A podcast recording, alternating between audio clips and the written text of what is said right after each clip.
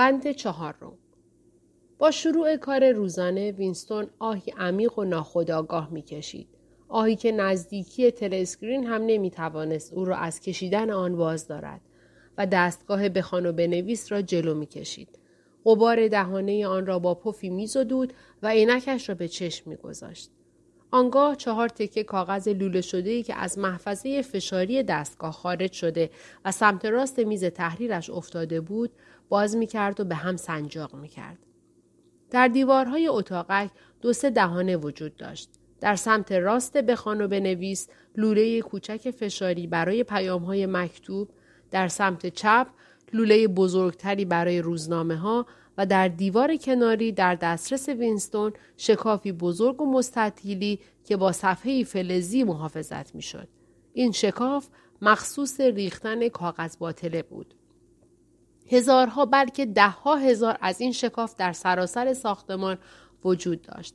نه تنها در هر اتاق که در فواصل کوتاه در هر سرسرا به دلیلی لقب خندق خاطره ها به آن داده بودند. وقتی آدم می‌دانست که هر سندی باید نابود می‌شد یا وقتی تکه کاغذ باطله ای را افتاده بر روی زمین می‌دید برداشتن دریچه نزدیکترین خندق خاطره و انداختن آن به درون شکاف عملی خود به خودی بود. انداخته شدن همان و فرو کشیده شدن در جریان هوای گرم به کوره های ها که جایی در پس و پسله های ساختمان نهفته بود همان. وینستون چهار تکه کاغذی را که باز کرده بود وارسی نمود. هر یک حامل پیامی یک یا دو خطی بودند. در سیاق مصطلحات اختصاری که در واقع گفتار جدید نبود بلکه عمدتا شامل واجه های گفتار جدید بود که در وزارتخانه برای مقاصد داخلی مورد استفاده قرار می گرفت. متن پیام ها چنین بود. تایمز 17 384 سخنرانی نونکه آفریقا گزارش بعد تصحیح تایمز 19 12 83 پیش بینی های ب 3 3 ربع چهارم 83 غلط چاپی بررسی نسخه حاضر تایمز 14 2 84 وزافراوانی نقل قول نادرست از شکلات تصحیح. تایمز 3 12 83 خبر دستور نیکه به اضافه دو برابر ناخوب. ارجا به ناشخص ها به طور کامل بازنویسی پیش از بایگانی تسلیم بالا. وینستون با گرت احساسی از تیب خاطر پیام چهارم را کنار گذاشت. کاری ظریف و مسئولیت دار بود و بهتر آن بود که آخر سرانجام گیرد سه پیام دیگر در شمار کارهای روزمره بود هرچند که پیام دوم احتمالاً با مقداری سر و کله زدن با لیست ارقام همراه بود. وینستون شماره های گذشته را روی تلسکرین گرفت و خواستار شماره های مورد نظر تایمز شد که تنها پس از چند دقیقه تأخیر از لوله فشار بیرون آمد. پیام هایی که به دست او رسیده بود به مقالات یا اخباری ارجاع می‌داد که به دلیلی لزوم تغییر دادن یا به قول مقامات تصحیح کردن آنها حس می شد. فی‌المثل در تایمز 17 مارس آمده بود که ناظر کبیر در سخنرانی روز قبل خود پیش بینی کرده بود که جبهه هند جنوبی آرام میماند ولی به زودی یک نیروی مهاجم آروسیه‌ای در آفریقای شمالی پیاده می شود. از بد حادثه فرماندهی عالی آروسیه نیروی مهاجم خود را در هند جنوبی پیاده کرد و آفریقای شمالی را به حال خود گذاشت. بنابراین لازم بود که پاراگرافی از سخنرانی ناظر کبیر به گونه ای بازنویسی شود که پیشبینی او با آنچه در واقع روی داده بود مطابقت کند. همینطور تایمز 19 دسامبر تولید محصولات گوناگون کالای مصرفی را در ربع چهارم 1983 که در عین حال ربع ششم برنامه سه ساله نهم بود به طور رسمی پیش بینی کرده بود. شماره امروز خبر تولید واقعی را درج کرده بود و چنین برمی آمد که پیش بینی ها سخت غلط بوده است. کار وینستون این بود که ارقام اصل را طوری تصحیح کند که با ارقام بعدی مطابقت داشته باشد. و اما پیام سوم به خطای بسیار ساده ای احاله می‌داد که در عرض دو دقیقه می‌شد آن را تصحیح کرد. چندی پیش در فوریه وزارت فراوانی و نامه ای صادر کرده بود که در سال 1984 کاهشی در سهمیه شکلات روی نخواهد داد. تا آنجا که وینستون اطلاع داشت سهمیه شکلات در پایان هفته جاری از 30 گرم به 20 گرم تقلیل میافت. کاری که باید کرد این بود که وعده اصلی را با این هشدار جایگزین ساخت که سهمیه شکلات در آوریل شاید بر حسب ضرورت تقلیل داده شود. وینستون به محض فراغت از اصلاح پیام ها تصحیحات بخوان و بنویس را به نسخه های مورد نظر تایمز سنجاق کرد و آنها را داخل لوله فشار گذاشت. سپس با حرکتی ناخودآگاه پیام اصلی و پیشنویس های خودش را مچاله کرد و درون خندق خاطره انداخت تا طعمه شعله ها شود. از آنچه در ظلمت نه توی لوله های فشار روی می‌داد اگر نه به تفصیل که به اجمال چیزهایی می‌دانست به محض گردآوری و منتاج تصحیحات لازم در شماره های مورد نظر تایمز آن شماره ها دوباره چاپ می شد و نسخه های اصلی به وادی عدم سپرده می شد و نسخه های تصحیح شده به جای آنها در بایگانی قرار می گرفت. چنین روند مستمر تغییر نه تنها درباره روزنامه های مرعا می شد که در مورد کتاب ها، نشریات ادواری و جزوه ها هم و پوسترها، اعلامیه ها، فیلم ها، نوارهای صدا، کارتون ها و عکس ها نیز هم. هر نوع نوشتجات یا سندی که دلالت سیاسی یا ایدئولوژیکی داشت. روز به روز و تقریبا دقیقه به دقیقه گذشته با کیفیت حال منطبق می شد. از این راه هر گونه پیشبینی حزب را با مدرک مستند می شد درست جلوه داد. هر گونه خبر یا اظهار نظری هم که با نیازهای حال در تضاد بود از لوح هستی پاک می شد. تمام تاریخ لوحی محفوظ بود که به تناسب ضرورت پاک می شد و دوباره رقم زده می شد. کار که انجام می گرفت به هیچ راهی نمی‌شد ثابت کرد که جعل حقیقی صورت گرفته است. بزرگترین بخش اداره بایگانی که بسیار بزرگتر از محل کار وینستون بود شامل افرادی بود که وظیفهشان عبارت از ردیابی و گردآوری تمام نسخ کتابها، روزنامه ها و دیگر اسنادی بود که از حیز انتفاع افتاده و مشمول انهدام شده بودند. شماره از تایمز که چه بسا به سبب تغییر مشی سیاسی یا پیشگویی های غلط ناظر کبیر چندین بار بازنویسی شده بود. هنوز با تاریخ اصلی در بایگانی قرار داشت و نسخه دیگری موجود نبود که با آن مقایرت داشته باشد. کتاب ها نیز دوباره و دوباره گردآوری و بازنویسی می شدند و بی آنکه به تغییرات انجام شده تصریح شود دوباره انتشار می یافتند. حتی دستورات کتبی که به دست وینستون می رسید و به محض فراغت از اصلاح از شر آنها خلاص می شد تصریحا یا تلویحا نمی گفت که کار جعل باید صورت گیرد. همواره به یادداشتها، خطاها، غلطهای چاپی یا نقل قولهای نادرستی ارجاع داده می‌شد که موازین صحت ایجاب می کرد اصلاح شوند. در همان حال که ارقام مربوط به وزارت فراوانی را حک و اصلاح می کرد، با خود گفت که در واقع این کار جل هم نیست. تنها جایگزین ساختن چرندیاتی با چرندیات دیگر است. اغلب اموری که مردم با آنها سر و کار داشتند در دنیای واقعی با چیزی ارتباط نداشت.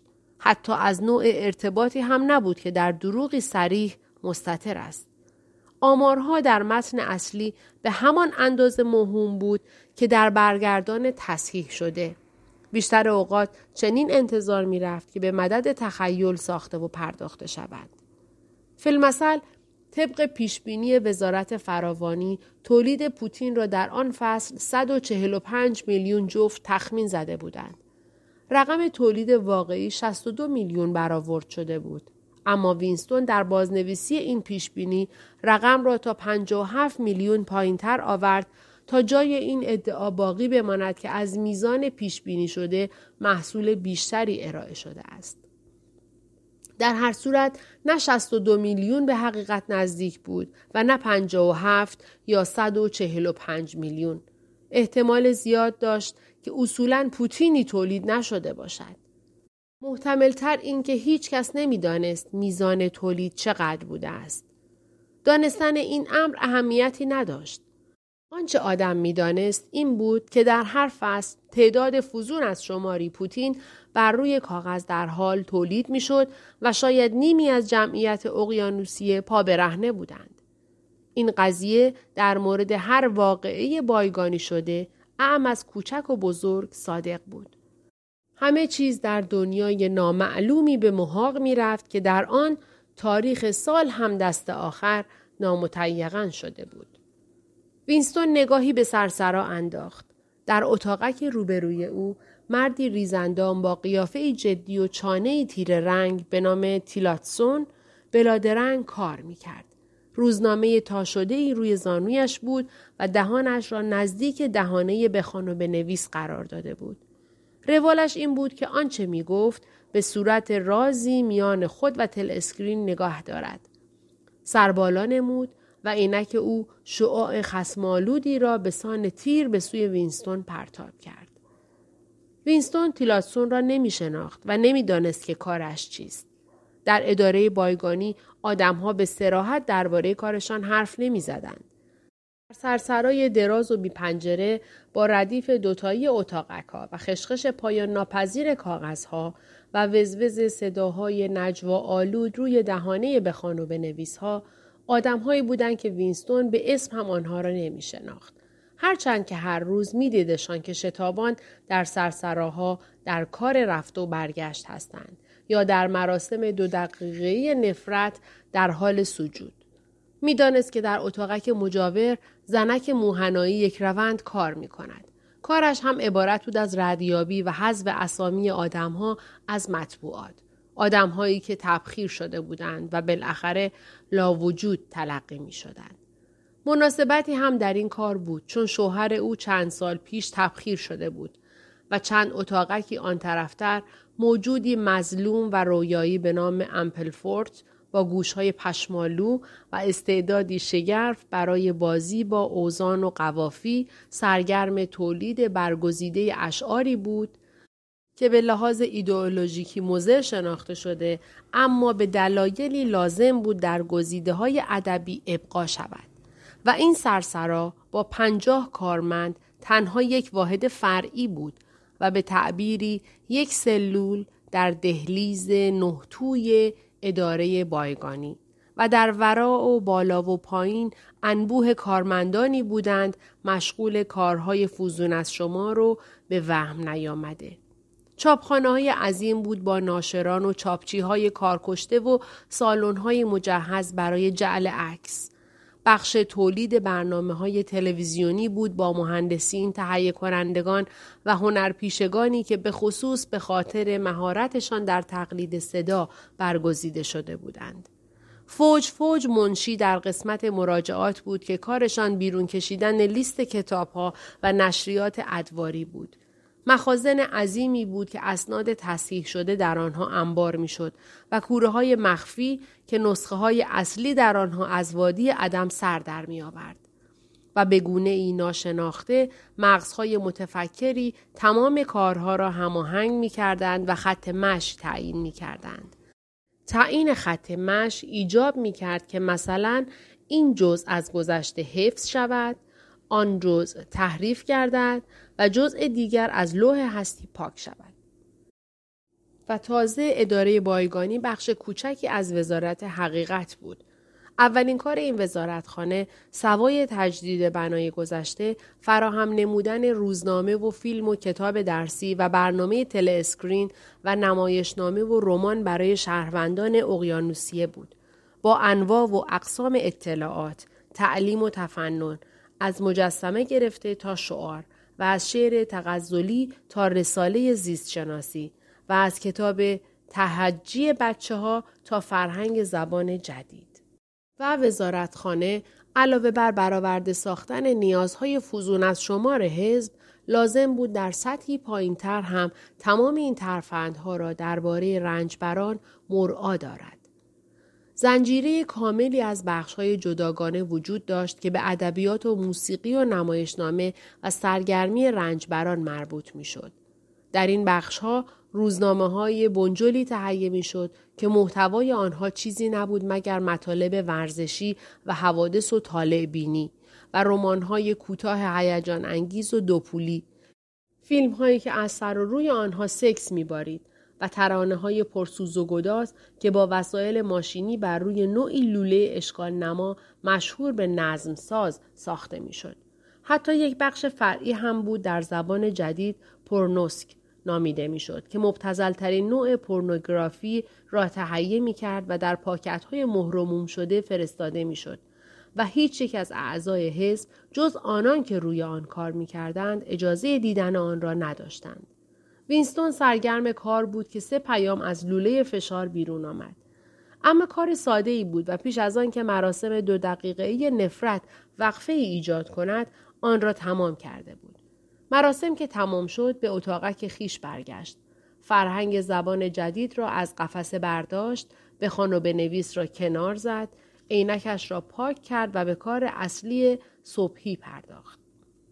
بزرگترین لذت وینستون در زندگی لذت حاصل از کارش بود. بیشتر آن ملالآور و روزمره بود. اما در عین حال کارهای دشوار و ظریفی هم در این میان وجود داشت که مانند فرو رفتن در بحر مسئله ریاضی می توانست خود را در آن غرقه سازد. جعل کارهای ظریف که جز آگاهی از اصول سوسیانگل و برآورده ساختن حزب مبنی بر اینکه آدم چه بگوید نیازی به دلیل راه نبود. وینستون از این جور کارها سررشته داشت. حتی در مواردی تصحیح مقالات مهم تایمز که تماما به زبان جدید نوشته شده بود به او محول می شد. پیامی را که از پیش کنار گذاشته بود باز کرد. متن آن چنین بود.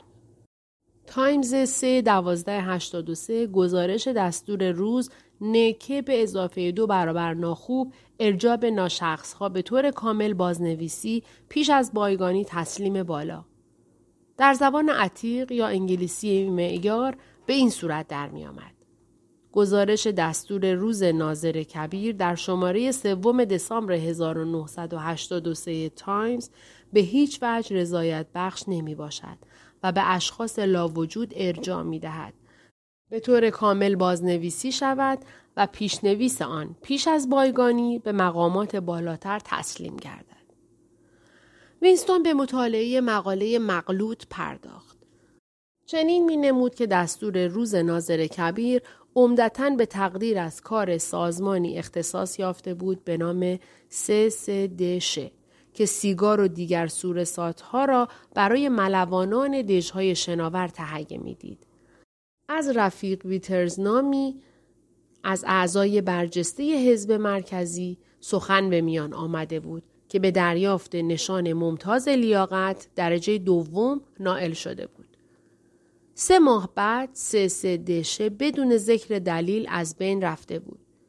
می‌شد تصور کرد که ویترز و شرکا اکنون نشان ننگ بر پیشانی داشتند.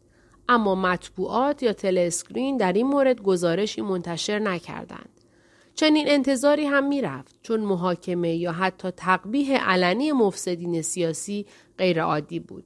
پاکسازی های بزرگ که هزاران نفر را در بر می گرفت با محاکمه علنی خائنین و مجرمان اندیشه که به جرم خیش اعتراف می کردند و بعدها اعدام می شدند از محاکمه های نمایشی ویژه‌ای بود که در دو سال بیش از یک بار پیش نمی آمد.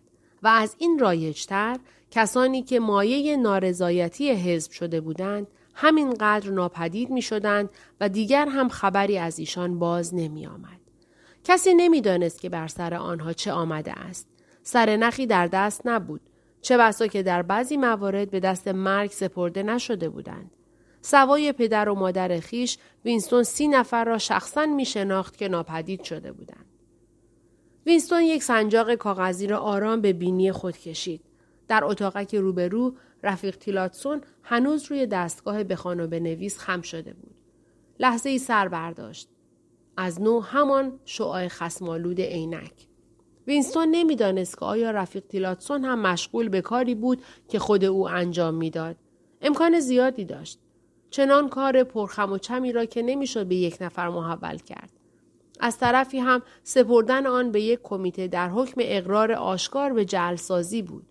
به احتمال فراوان همین الان ده دوازده نفری روی برگردان های متضاد آنچه ناظر کبیر گفته بود کار می‌کردند و یک مغز متفکر در حزب مرکزی این یا آن برگردان را برمیگزید. ویراستاری مجدد می‌کرد و دستگاه روندهای پیچیده مراجعه متقابل را به کار میانداخت و آنگاه دروغ برگزیده شده به بایگانی دائمی می‌رفت و حقیقت می‌شد. وینستون علت بدنامی ویترز را نمی‌دانست. شاید به سبب فساد یا بیکفایتی بود. شاید هم ناظر کبیر از شر مادون بسیار مشهوری خلاصی میافت. شاید ویترز یا کسی نسبت به او به سبب گرایش های رافزیانه مورد سوء زن واقع شده بود. یا شاید و این محتمل تر از همه بود. همین طوری اتفاق افتاده بود. چون پاکسازی ها و تبخیر شدن ها جزء ضروری دستگاه حکومت بود. تنها سرنخ واقعی در واجه های ارجاب ناشخص ها بود که مشخص می کرد ویترز به جرگه مردگان پیوسته است. وقتی مردم بازداشت می شدند این فرض را نمی شد تعمیم داد. گاهی آزاد می شدند و مجاز بودند تا پیش از اعدام یکی دو سالی آزاد بمانند. در مواردی اندک بعضی آدمها که به نظر می آمد در شمار مردگان باشند شبهوار در یک محاکمه علنی دوباره پدیدار می شدند و پیش از محو شدن این بار برای همیشه صدها نفر را لو می دادند. اما ویترز ناشخص شده بود. در عرصه هستی نبود. هیچگاه به عرصه هستی پا نگذاشته بود. به لحاظ وینستون تحریف سخنرانی ناظر کبیر کفایت نمی کرد. بهتر بود که موضوع سخنرانی او هیچ گونه ارتباطی با مضمون اصلی آن نداشته باشد. امکان تبدیل سخنرانی به تکفیر خائنان و مجرمان سیاسی در میان بود. اما چنین کاری بسیار بدیهی می نمود. جعل پیروزی در جبهه یا زفر یافتن بر مازاد تولید در نهمین برنامه سه ساله نیز احتمالاً باعث پیچیدگی بسیار در مدارک می‌شد. آنچه بایسته بود خیال پردازی صرف بود.